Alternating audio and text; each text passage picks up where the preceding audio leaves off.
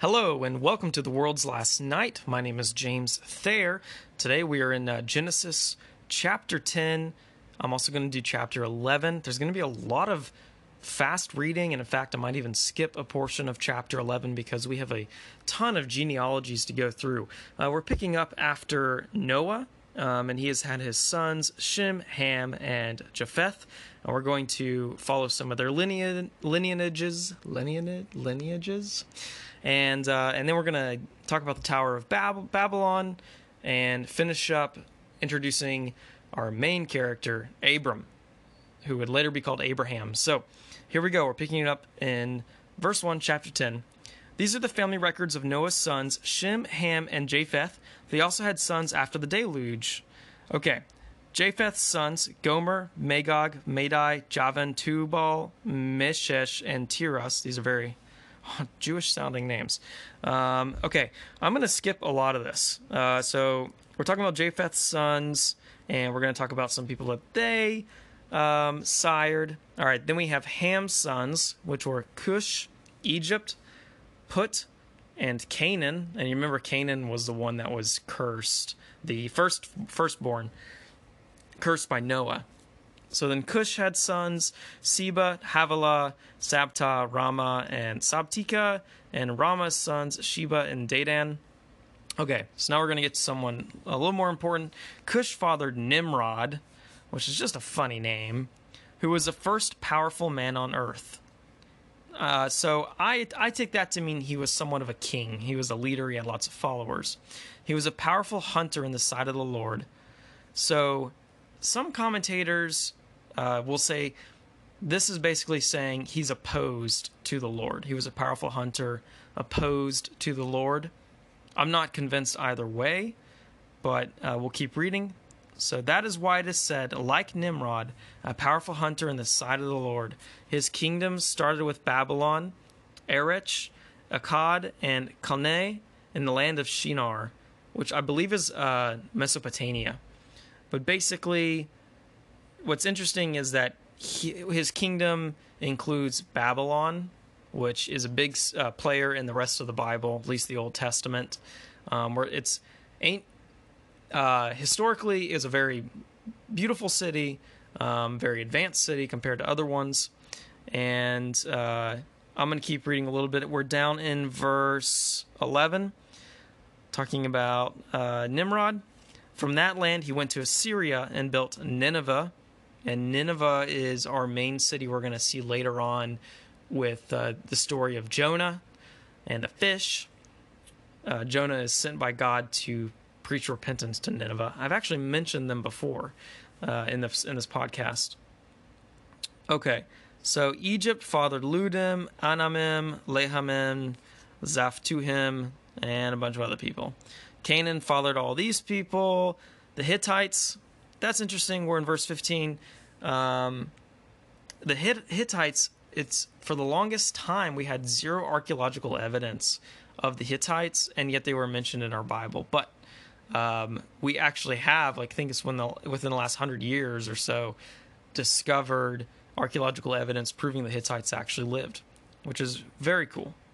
So the Jebusites, the Amorites, the Girgashites, the Hivites, the Arkites, the Sinites. You're going to hear a lot of these names actually again, especially.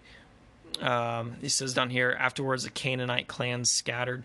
The, Can- the Canaanites. A lot of these people are settling in what will be the future promised land that God takes the Hebrew people to.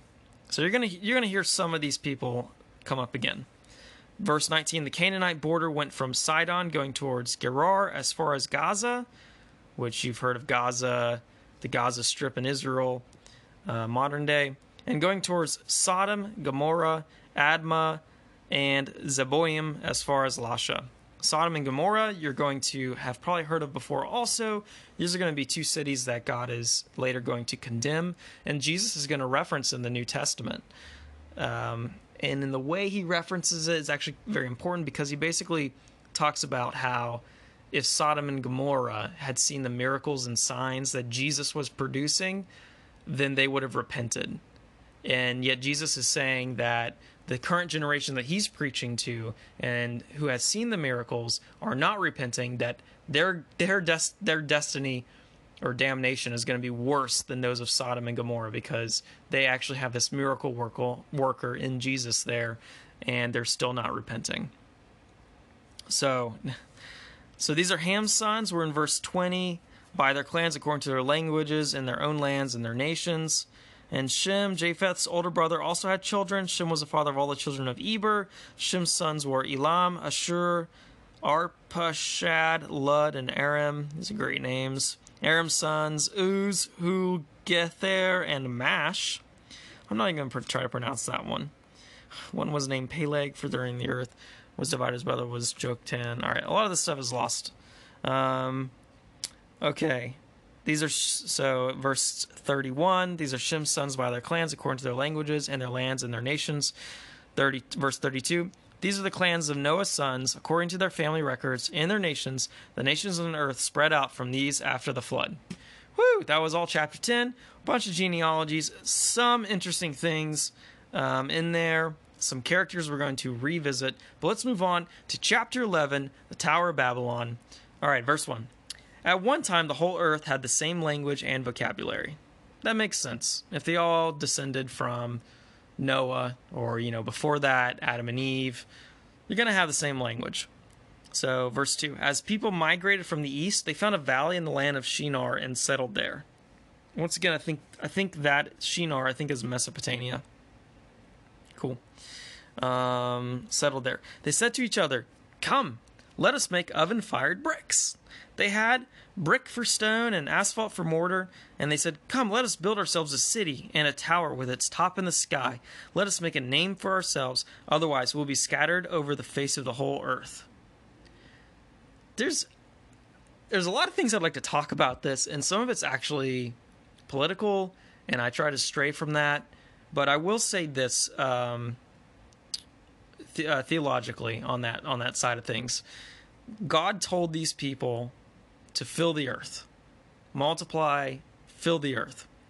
And yet, these people, by chapter 11, we're not that far after the flood, right? They're saying, no, let's not, let's not do that. Let's not scatter over the earth. Let's, uh, let's make a name for ourselves. So they're delving into pride. They don't want to make a name for God, right? They're, they're basically doing self worship and uh, and they're disobeying God directly because He told them to fill the earth, and they're saying, "No, we don't want to do that. We, uh, you know, otherwise we'll be scattered over the face of the whole earth." So, it seems, um, what's the word I'm looking for? Innocuous. It seems like these people, what they're doing isn't so bad. But if you put it in context of what God has commanded them to do, and you look at the heart behind why they are doing this big urbanization project. Uh, they're in disobedience to God, and their heart is about them and making a name for themselves instead of making a name for the Lord, who basically delivered their family from this flood. Okay, so verse 5 God's not happy with this. Then the Lord came down to look over the city and the tower that the men were building. The Lord said, If as one people, all having the same language, they have begun to do this, then nothing they plan to do will be impossible for them. Come, let us go down there. There's that us again. Interesting. Come, let us go down there and confuse their language so that they will not understand one another's speech. And so this is a story about how why we have different languages. This is sort of the Bible's take on that. God confused their languages. And as such, if you've ever. Okay, here's a good example. if you ever try to build something that you've ordered and you pull out the instructions and they're in French and you don't speak French, yeah, it's that hard to build it. Now imagine trying to build a city with foremen, construction crew, all that good stuff, trying to build a ziggurat. Ziggurat's probably what they're building with this tower, either that or a pyramid. Um, trying doing to do that, but everyone speaks a different language or different clans speak a different language. It makes it really really hard. So that's the Lord's um, way of punishing these people for basically their arrogance and disobedience to Him. He's going to confuse their language. The Lord said, if it's one people, okay, come, let's go down there, confuse their language. So the Lord scattered them from there over the face of the whole earth, and they stopped building the city. Therefore, its name is called Babylon, for there the Lord confused the language of the whole earth. So that's that's interesting. That's how Babylon got its name. Okay. There's something else I wanted to say about that. The fourth name is called Babylon, for the Lord confused the language of the whole earth. But I can't remember what it was, so we're going to move on. Cool. And from there, the Lord scattered them over the face of the whole earth. All right. Verse 10. Oh, man. More genealogies. These are the fam. Oh, okay. The other thing I wanted to say is just general. This is sort of political, but it's just in general. Why would God want people to be spread out? I don't know. I don't know the mind of God, but I will say this. Uh, when you get married, you're bringing two sinners together to live under one roof. And that's often hard. It's hard because as sinners, you are selfish, right? And you might have uh, habits that are selfish that you do, and, and that can be grating between those two people unless you are giving deference to one another, laying your rights down, thinking about one another, and actually actively loving each other. You can have a rough marriage. Now, multiply that into a urbanization, a city, where you have tons of sinners and it only makes sense that you end up having more crime in high urban areas versus rural areas. Um, because where you have more sinners, you're more likely to have more sin. That's it. That's my that's my thoughts behind why God maybe doesn't want people living um, in urban centers, uh, or I'm not saying that I live in Nashville. I'm not saying that's a sin to live in a city. Not at all. But perhaps it was just a way for him to try to keep to keep these people f- from devolving into sinfulness as quickly. So, people literally poop on the streets of Los Angeles. That's all I'm saying. Moving on. From Shem to Abraham. These are the family records of Shem. Shem lived 100 years and fathered Arpachshad two years after the deluge. After he fathered Arpachshad, Shem lived 500 years and fathered other sons and daughters. Arpachshad lived 35 years and fathered Shelah. All right, we're fathering people, guys. Fathering, fathering, fathering, fathering, fathering. I'm skipping, skipping, skipping. Oh, okay. Here we get into some important stuff. Um, after he fathered, okay, Terah. Terah, who is going to be this descendant from Shem, right? Cool. Uh, and remember, Shem is Noah's son, I believe. Let's double check that. Yeah, Shem is Noah's son. Is going to father eventually, like great, great, great, great, great, great, great, great grandson, Terah. It's going to say Terah lived 70 years and then fathered Abram, Nahor, and Haran. Now we're getting to some interesting uh, stuff because once again, God has a plan.